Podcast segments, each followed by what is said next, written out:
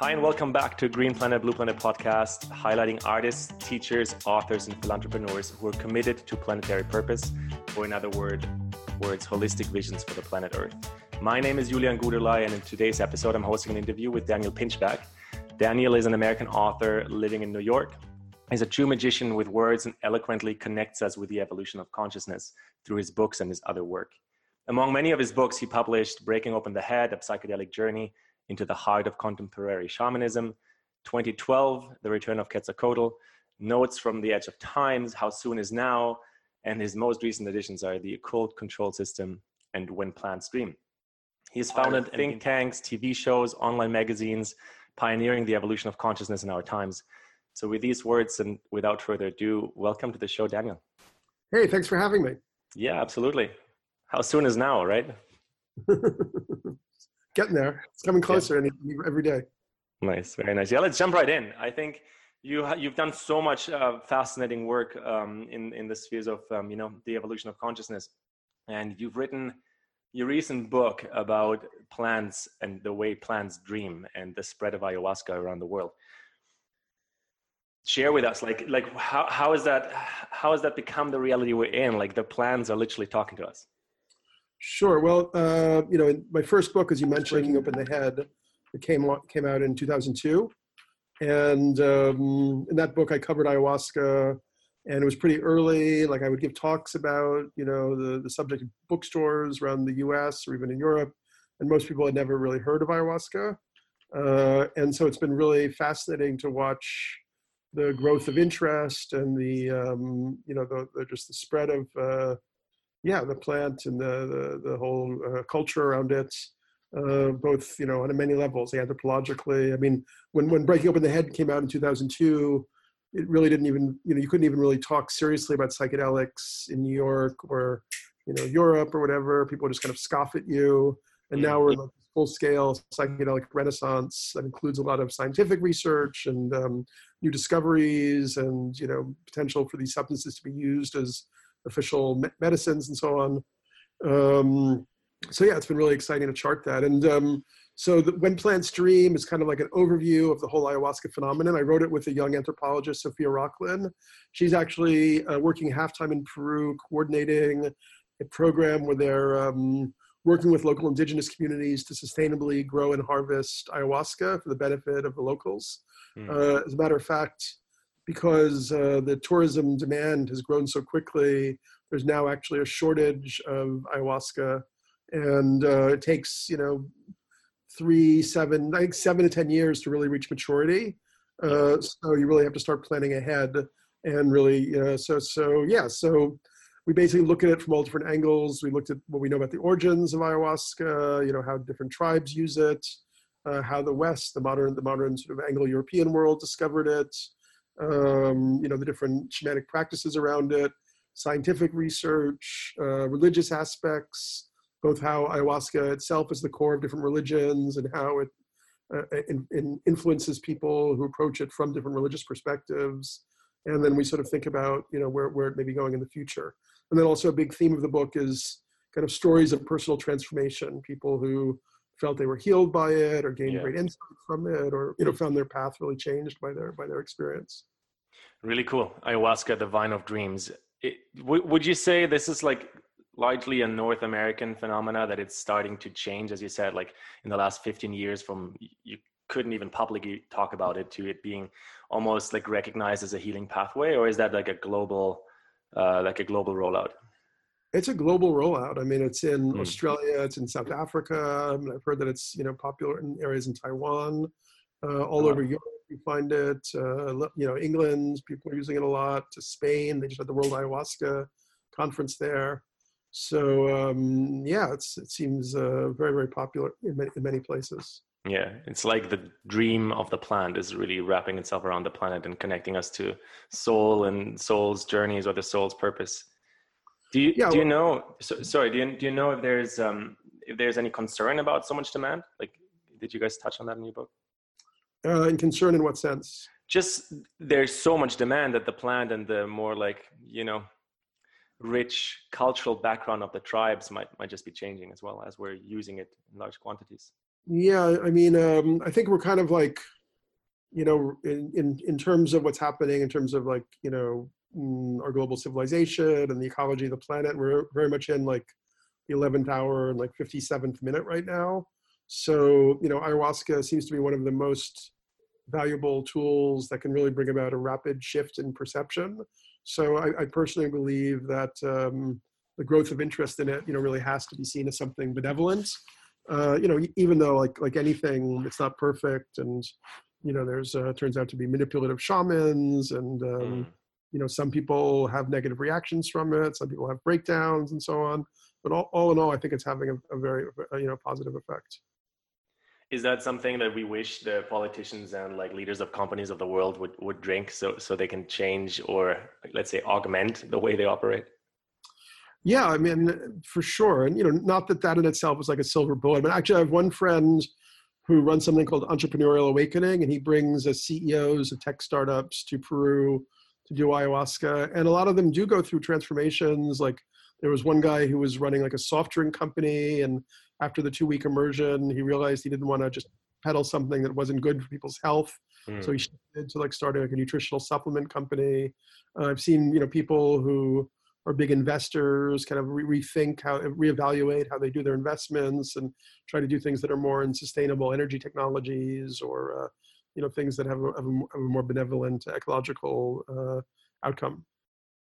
Yeah, that's really interesting, and I like that about your work quite a bit. That that you know you speak about, let's say, companies like Walmart or Coca Cola. That of course, in the current way of how they're situated, they might be creating harm on the planet, but in itself, they're big groups of people who are, who are creating something, right? So if the leadership or kind of the the, the direction of the company changes, and um, God behold, but if it was to turn into like a collaborative, uh, you know, company, things would change so rapidly.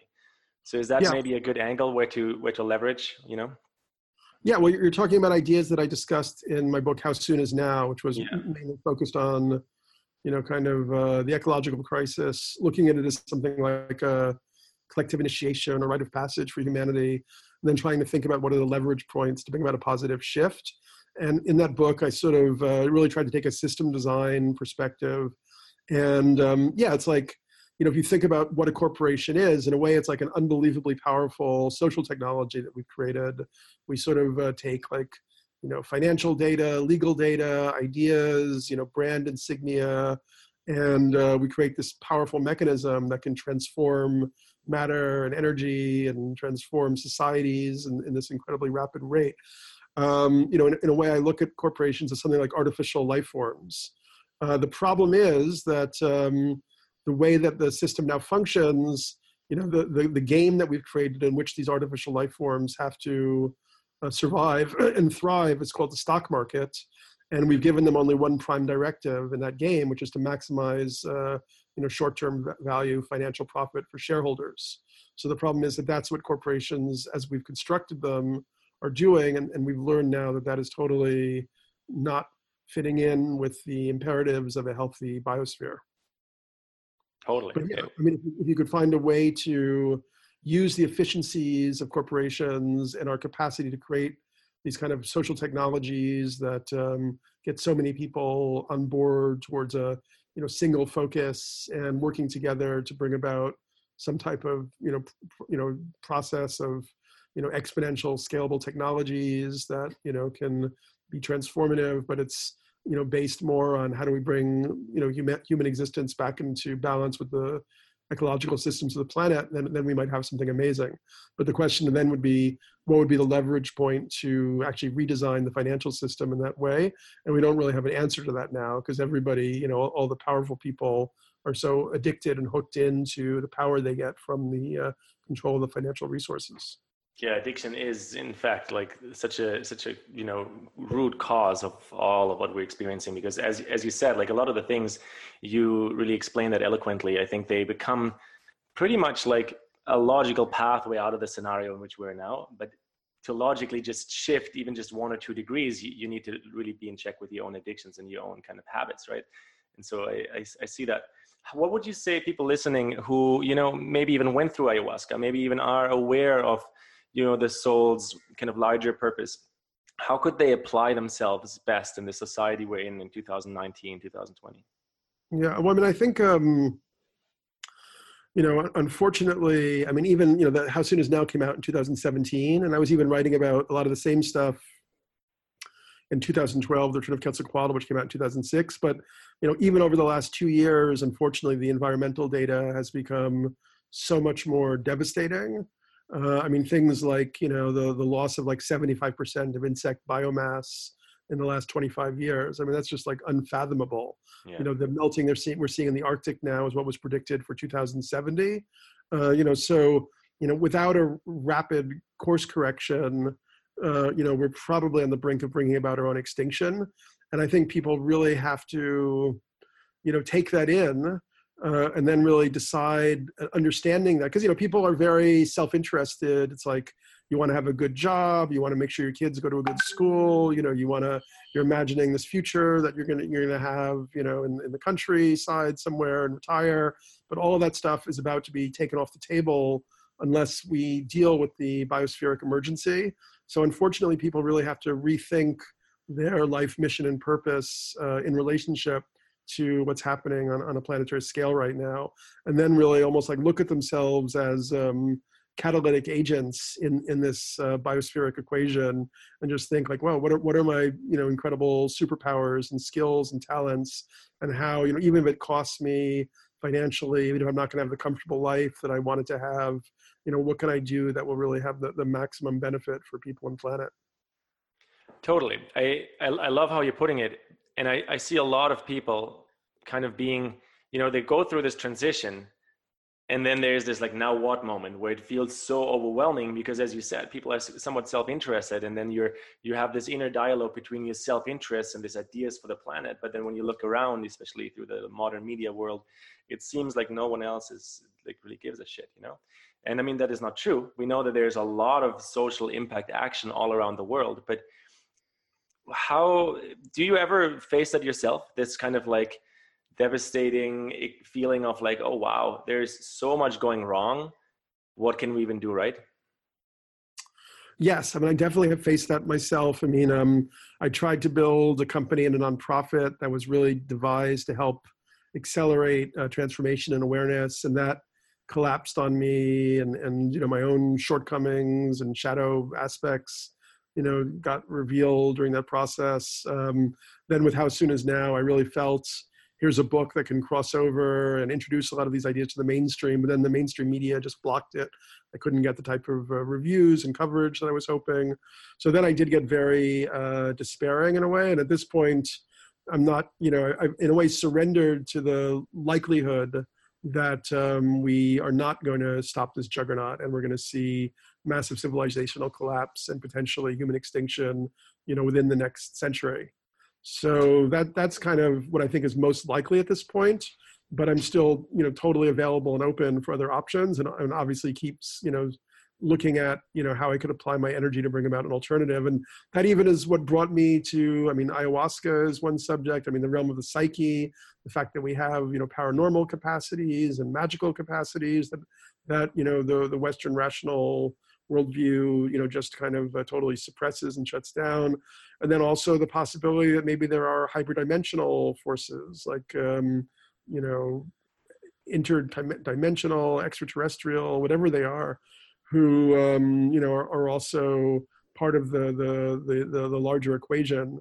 Uh, so you know maybe, maybe there are ways to get out of this trap that are totally outside of what uh, we now allow. Because if we look at it from just a purely material, um, technical calculation, it Very really much. doesn't look like we can save the situation at all. Very much right, and I feel like that that's the the interesting part about it is we obviously as human individuals have a very biased perception there's i guess un- unless somebody reaches the level of enlightenment where where there's no bias left where you can just see everything just the pure way it is and its raw potentiality in every moment i, I agree with you. Like the linearity of our material kind of uh, calculations it just kind of predicts doomsday. And then at the same time i feel like there is for me personally I, I do go through those phases as well where i'm like oh wow it seems to just be getting worse but I feel like there is hope for our planet in the sense of um, there, there's a form of trust in me that there is truly another level of consciousness arising. Can you touch on the topic of trust, maybe even in a, in a personal way? Like, what is required for you to trust? what is required for me to trust? Uh, I mean, I feel that I've had many, many um, indications from the universe that you know, you know, this sort of um, kind of hermetic and Eastern metaphysical ideas that the world is actually like a divine play or a Maya. You know, that there are synchronicities, that there are these other levels of psychic reality, and all that kind of stuff. Like I, I feel I've been demonstrated that like so so powerfully that I just accept that that that that's the reality of the situation. So that that that is something that's almost beyond trust. It's actually a form of knowledge. Yeah. So it's a form of knowledge based on life experience, like embodied yeah, experience. Direct experience. Yeah. And I think that anybody who, you know, pushes them themselves through their own, you know, kind of uh, you know, initiatory process, you know, with all of the dangers and, and horrors that they'll inevitably undergo, most likely, uh, will, will discover the same thing to be true for themselves. Hmm. Interesting. So more like an agnostic uh, approach to life, right? Like embodied understanding and, and life experience as teachers? Yeah, I mean that's also like um, I mean I did a couple of retreats with the Kogi and the Arawak people in Colombia who are like uh, ancient indigenous culture that call themselves like the elder brother. They see us as the younger brother. And when I kind of tried to distill the core message they were coming to share with us, it was basically that um, you know what we experience as the physical, natural, or material world is ultimately a direct uh, reflection of our level of uh, consciousness, our level of spiritual development. So if we're able to kind of like um, you know not spiritually bypass you know not go into like law of manifestation or the secret kind of territory but really kind of um, kind of uh, yeah i guess evolve ourselves transform ourselves to this you know more elevated state of awareness then that also has direct effects on, on, on the world around us Beautiful. I feel like you did a really good job in your um, book, The Occult Control System, in like summarizing different points of views and different ways of how that kind of plays together. Yeah. In I'm just saying thinking about my friend. no, it's all good. Yeah, re- real life is happening every moment. That's that's the beauty. Um, yeah. Nothing is staged, right? Everything is now. So I feel like you did a really good job at the occult control system, where you kind of explained different pathways of different ways of thinking, of philosophy, of uh, the occult, of the, the extraterrestrials, or different dimensions. But you brought it back into a very interesting way about the organicness of this world, right? Which is kind of uh, in, in in my in my way of looking at the world, or looking at my own body and my own experiences. This is the privilege of being a human being. I believe is we we are the sense that we are the sensors in this world. We we have an organic experience Mm-hmm.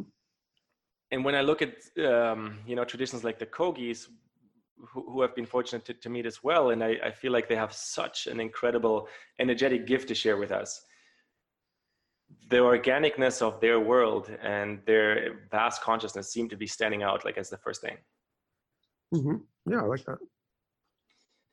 Yeah. So, how come though that we've turned into such a plastic and material species? Like, do you, do you really think all these technology gifts that we're experiencing right now, if it's the iPhone or, or the iPad or the laptop or even the DSLR camera, are, are those really the gifts we want to spend most of our time with? Yeah, well, I mean, you know, there, there's different ways to look at it. I mean, um, one way that I've read in different sort of like, you know, kind of from esoteric or metaphysical perspectives is that, you know, the we have different as human beings we have different aspects that we that we can develop uh, and that in our evolution ultimately you know we do develop. And one of them was to develop this technological uh, you know kind of aspect of, of our being and our capacity to really um, hone into the material reality and dissect it and create these types of uh, communications tools. So I, I see this as t- totally an inevitable part of our even organic evolution uh, that would happen at some point. And you know, we can trace back through European history and you know the uh, how how you know Christian monotheism created a separation between spirit and matter. Uh, how you know this led to you know kind of uh, a certain type of philosophy that you know allowed for the sense of us being kind of above nature and that led to the beginning of the scientific method or you have people mm. like Bacon saying, you know, we must torture nature until she reveals her secrets. Hmm. um, you know, so the sort of you know patriarchal separation and then the um, you know the, the demonization of people who possessed direct visionary insight and the inquisition you know the sort of christian uh, hierarchical priest structure which is like a control system that was designed to keep people in kind of you know ignorant faith and obedience you know and this and this then being like the prelude to the current control system, which is done through main, mainstream media in the U.S. Things like Fox News and evangelical, you know, Christian networks and all that stuff. So yeah, I mean, it's a trajectory that we've been on, and um, you know, it, do, it does feel like it's sort of reaching a crescendo at this point because uh, we can see that if we continue in this particular path for much longer, we, we won't be here.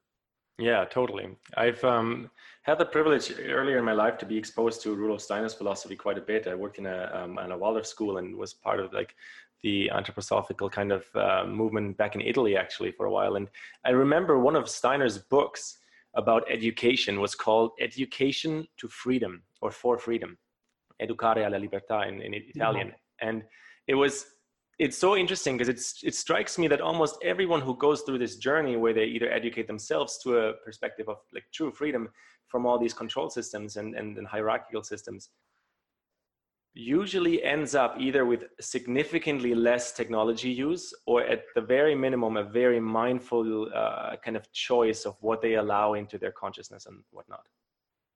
Yeah i mean uh, well, I, don't know if that's been the case uh, in, in my case. I seem to still be using this stuff all the time but um, I mean, I try to use it to get you know the word out about the stuff that interests me.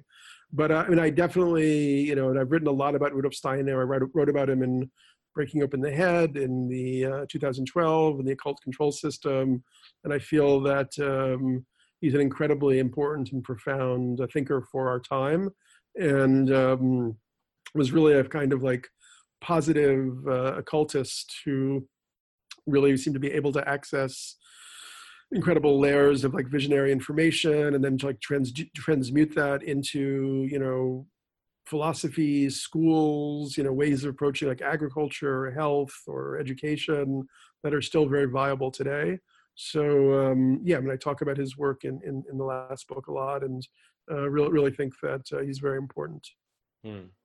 Another one of those um, kind of recent figures I feel is Buckminster Fuller, who I know you also inspired by and I guess so many of us, you know. And uh, Bucky, I, I, don't know if he actually called it incoming timelines himself, but I feel like he talks a lot about like like incoming timelines, the idea of things that are about to happen in our reality that will either worsen the situation or really help us in kind of this transformation of consciousness. Can you touch on that a little bit? Because as we're in 2019, 2020, I feel like topics like quantum physics or um, even just if it's technology in self-driving cars or the possible super intelligence of quantum computing those are phenomena that i feel like other than its really negative threatening identity they could also really help us and aid us in our kind of evolution um, well yeah i mean you know well i think uh, I mean, Buckminster Fuller had a lot of incredible insights that um, I think are still very, very valid and important. I mean, including looking at our whole designing, you know, with right angles and how nature never uses right angles and trying to come up with a whole design system that's more based on nature's principles. And um, also he talked about how, um, you know, back in the 60s that, that we shouldn't be using up all the fossil fuels that we're using. They're like, they're like the starter battery that we need to, you know, shepherd very, very intentionally so that we then are able to live on sunlight and, and have a, you know regenerative system. And you know it's very unfortunate like he laid out a whole pathway that we should have taken back then. But um yeah so so um um yeah in terms of what you said i mean about um you know quantum computing and self-driving cars i really don't know at this point. I mean um ideally certainly we would want a system that you know eliminated as much human drudgery as possible. Totally. Uh, um, and that's also in the How Soon Is Now book. I mean, I talked about that a lot. I talked about Oscar Wilde, who wrote this incredible essay called The Soul of Man Under Socialism, where he foresaw a future where humanity was really liberated from shit jobs, you know, by, by technology. But, you know, obviously in our present circumstance, a lot of that technology is seen as very threatening to working class people. So for instance, in the U.S., the largest workforce is uh, truck drivers. Mm. It's like three and a half million people are truck drivers. And it's one of the only decent jobs that you can get, you know, without a college degree or even a high school degree potentially. So, um, you know, self-driving cars are very, very threatening to, to those three and a half million people. And because kind of the liberal technocrats are always talking about how great this stuff is going to be, that's actually had the effect of pushing them more towards the right wing and more towards Trump and so on, because they fear the type of changes that this sort of neoliberal technocracy wants to bring uh, with this untrammeled technology that's not connected from a larger social or even, let's say, a spiritual vision or mission. Hmm super interesting because i find like this is what's often missing in the very like technological visionary future that we hear a lot from silicon valley and like the west coast of america is the spiritual kind of connection right or the connection to how these amazing uh, inventions might move us from competition into cooperation i know you talk about that move from competition into cooperation quite a bit in yeah. now as well like in my na- naivete, and I, I, know naivete is, is something that at times can be a gift, you know, I, I envision um, something like singularity possibly happening as if there's a benevolent computing intelligence that just says, hey guys, so these are all the things where humanity is just doing a really bad job. Let me help you. And yeah. therefore supports us in creating kind of like um, the fertile ground for more cooperation. Mm-hmm. Yeah, that would be that would be the op- awesome op- option uh, I mean, there's a very cool writer, Paul Mason, who I think believes that we're already moving rapidly towards post-capitalism. But uh, you know, at the moment, the problem is we have a uh, well. First of all, we have an ecological mega crisis that we have to address. It's going to require, if we're ever going to take it seriously, uh, you know, retraining, you know, mass populations, you know, refocusing our uh, resources and technical uh, acumen in a different direction. but then um, ooh, ooh, ooh, I may have lost my train of thought. Um, From competition to cooperation. Competition to cooperation. Yeah. And then the other problem is that we have sociopathic uh, uh, and psychotic uh, uh elites who are trying to maintain power and control at all costs. So, and, and, and the technological tools provide them with unbelievable access to surveillance, to uh, new forms of social control, as we're seeing in China with the social credit system, so that like um, you know if you have too many books, you know you're not going to be allowed to ride the train. I mean, it's it really is 1984 there now. You know, it's just mm. um, you know mass uh, forced mass compliance to a, a, certain ideology where any deviation basically means your life is destroyed and um, you know then, then we look at what could happen in the us the Christian theocracy coming into power, you know, that would really be the the the, the kaput, you know, the end of, of the situation in the U.S. Totally. Well, yeah, there there are lots of forces that that are definitely like in play for this. Um, you know 1984 kind of scenario or you know you call it sociopathic elite elites I, I agree. Like it seems to me that when humans are creating anything based out of their individualistic uh, notions like this idea of like me and power or me and sex or me and money what comes out of it in some way shape or form is it's just going to be really destructive. And it seems to me that what we're missing is like a shared human vision or a shared human compass or like a direction sign that says if we were to look at the next seven generations this is our goal right? Right now i mean our goal is like those who, who, who get it the goal is to not auto destruct and you know kill the planet and ourselves on it. Yeah. but most most people who are in power still uh, you know in, in, in not most people but a lot of people are still even debating that. So for me one of the reasons why i started this podcast and this idea of green planet blue planet is is the holistic visions that we might have for the planet we know that plants, when they dream, or the Kogis, the timekeepers of our planet, um, when when they come with their wisdom out of the Amazon and the South American jungles, they they usually uh, kind of have this organic vision for our planet, right? And so we touched on that earlier. If you were to go beyond our own lifetime, beyond right now, and let's just assume the planet is still alive, what would be this holistic vision for you 150 200 years out? Like what would be a utopia that would be worth fighting for every day today? Uh, yeah, I'm, I'm, I'm not anti-technological. I mean, I really do like uh, Oscar Wilde's vision and the soul of man under socialism, and I and I do feel that you know we wouldn't want to go backwards to a world where you know people have to do a lot of um, you know backbreaking labor and um, so you know for me it, it, would be a technologically mediated reality in that uh, but we would be using technology to free people so they could really uh, you know cultivate their unique essence their creativity uh, their their um, yeah, unique capacities and so on uh, I mean, I've also been very interested. You mentioned sexuality there. I mean, um, I wrote in How Soon Is Now about this community called Tamera, which has experimented with building a new system design that allows for people to have, um, you know, healthy multi-partner relationships where uh, all the emotions that come up are kind of, um, you know, uh, expressed in public forums, so things don't get like repressed and, and lead to, you know, envy and jealousy and then self-destruction of the community structure. Um, and and they and the idea that eros uh, is is a shared community responsibility not just an individual responsibility. Mm. uh, and they they also uh, integrate things like cooperative childcare.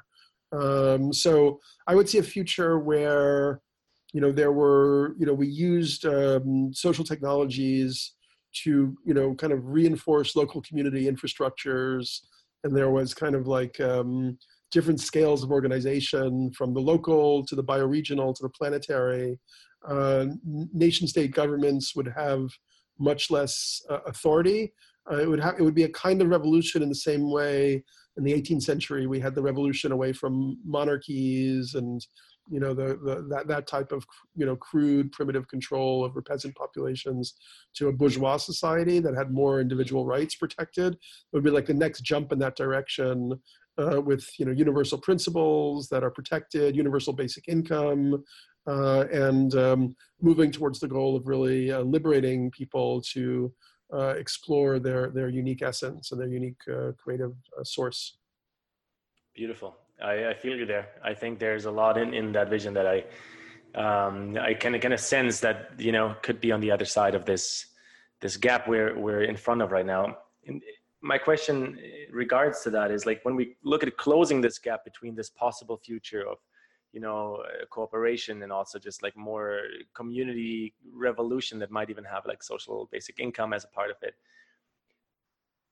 marianne williamson who's running for um, presidency in the U- in the US right now, or like giving giving her best shot at that. She just um, shared something on social media about the intention to create a department of peace. Would that be one of those really strong efforts to close the gap? Yeah, I mean that idea has been bandied around uh, for a while, and it's a great idea. Uh, I mean, you know, at the moment, the problem is there's no money to be made on peace. You know, there's a lot of fucking money to be made on war. I mean, you know, the uh, military-industrial complex you know, as a, as a multi-trillion dollar, you know, budget, you know, probably yearly, you know, monstrosity in the U.S. And um, hmm. so, yeah, I mean, um, you know, I guess I'm still not very convinced that so much is going to happen in the you know national political framework uh, without there being you know other types of you know kind of radical movements that are pushing things from the ground up and so, for instance, I've been very excited about Extinction Rebellion, yeah. uh, which is a movement that started in the UK and has actually, um, uh, in April, they got, um, they closed down a lot of bridges and so on. They made a really good show. They got over a thousand people arrested. And that led to the English Parliament issuing a climate emergency declaration. And now in October, they're going to go back into the streets with the idea of okay, so now you've issued a climate emergency declaration, but now you actually have to have legislation that, that ma- matches that. You know, so and, and you know the the you know it is it has been proven that large scale nonviolent civil disobedience is one of the most effective tools to bring about uh, change in governments that uh, don't want to change. And we're also seeing that happening right now in Hong Kong. It's quite mm-hmm. incredible the level of uh, you know organization that's behind the uh, the movement there. Um, so yeah, I mean, it's like definitely feels that uh, you know reaching the sort of um, you know kind of you know late stages of this kind of um, you know long-term battle between the forces of control and the forces of uh, you know kind of creative emancipation and uh, decentralization and um, Um, you know, at the moment, it looks like the forces of control are like way ahead, but you never know if the um, kind of um, template uh, can be established uh, that um, really is able to break through the kind of uh, carapace of control, then there's no reason that that couldn't spread universally very quickly. And that may be what we're beginning to see happen, you know, in situations like uh, what happened in England with XR, or what's happening in Hong Kong right now, which uh, obviously, you know, those people are having a lot of courage because they could just get their shit stomped out of them by the Chinese, you know. Absolutely, but at the same time, you know, courage comes from the heart, right? So yeah. when we act in, I, I, like how you, you put it, like, um, like non-violent resistant on a large scale. I think a lot becomes possible. I'm, I'm with you on that. That when we just watch those governmental kind of plays play themselves out, I think we we might be actually you know just watching really bad entertainment. Um, but it, it seems to me also that there's kind of a need to come from both ends at this, you know, and like have people just offer their uniqueness, their heart, their gifts into yeah. into where they feel most called to. Yeah, definitely. I mean, it's you know, it's unfortunate the U.S. is like a giant lead balloon right now that's kind of like dragging the rest of the world down with it. You know. Yeah, it is unfortunate. It, it is also something where you know the again the more naive kind of um, perspective that one can take. I feel is this. Well, I don't know the full uh, cause and effect of the universe. I personally can, I, I, would never claim to know the full cause and effect of every action and interaction. So maybe, just maybe, you know, this is um, such a blatant waking up for so many people. I mean, it's happening in Brazil as well, where you have a president like Bolsonaro who is just, um, I mean, you know, taking down the lungs of the planets we, without even shrugging his shoulders and just saying, well, they're, they're things, they're trees, and we need to make yeah. money. Yeah. Yeah, let's switch it up for, for a second here before we close. I'd, I'd love to ask you some rapid fire questions before I kind of go into my last my last question or two for you. Um, just yes or no answers, or neither or both, whatever you feel. Um, ocean or lake water? What do you prefer? Ocean. Water or kombucha? Water. Cannabis or alcohol? Mm, alcohol. Jungle or desert? Jungle. Daniel, what is happiness to you? Uh, what is happiness to me? Um, well, I just fell in love, so I have a beautiful new girlfriend, and uh, even though I managed to break my leg, uh, just being with her right now is creating tremendous happiness. So that would definitely be my reference point right now. Nice. Yeah. Nice. Well, you we know you've written so many books and so much work that you've put out there, interviews, magazines. Um, so first of all, thank you so much for like continuously, you know, showing up and going through the the notions that come with it. Um, where where could we direct people here here now today? Like, what, what would be a call to action or something to look up or you know buy your latest book um, when Plants Dream?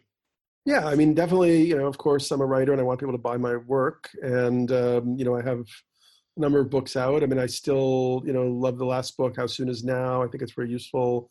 Uh, the new book, uh, The Occult Control System, uh, is a nice short read. I think it's. I mean, I think I'm going to start doing more short books just through Amazon Direct because I think that's more in the spirit of the times. Uh, the book When Plants Dream that I wrote with Sophia Rokhlin is coming out September 10th, but it can already be pre-ordered. And if you're interested in ayahuasca, I think it's a great uh, overview. Really, really situates uh, everything that's happening with with that phenomenon. Uh, people can follow me on all the usual, you know, things like Twitter and Instagram and my personal Facebook page. I post a lot of essays and thought experiments and stuff like that. I have a website, pinchbeck.io. People can go there and join my mailing list and get email newsletters when I manage to get them out into the world. Uh, in terms of other things, um, I definitely feel that Extinction Rebellion is, is, is an important and powerful movement right now. Um, so that's one that people can get involved with if they're willing to, you know, be in the sort of direct activist mindset and, you know, maybe get arrested. Um, another one is climate mobilization, uh, which is more focused on uh, bringing about policy change, getting localities to declare uh, climate emergency, which was that is then like the prelude to then introducing uh, new levels of policy. Cool, really uh, cool. Well, thank you so much for taking the time, Daniel, and uh, I hope your leg heals up really fast. And uh, thanks, buddy. It was good. To-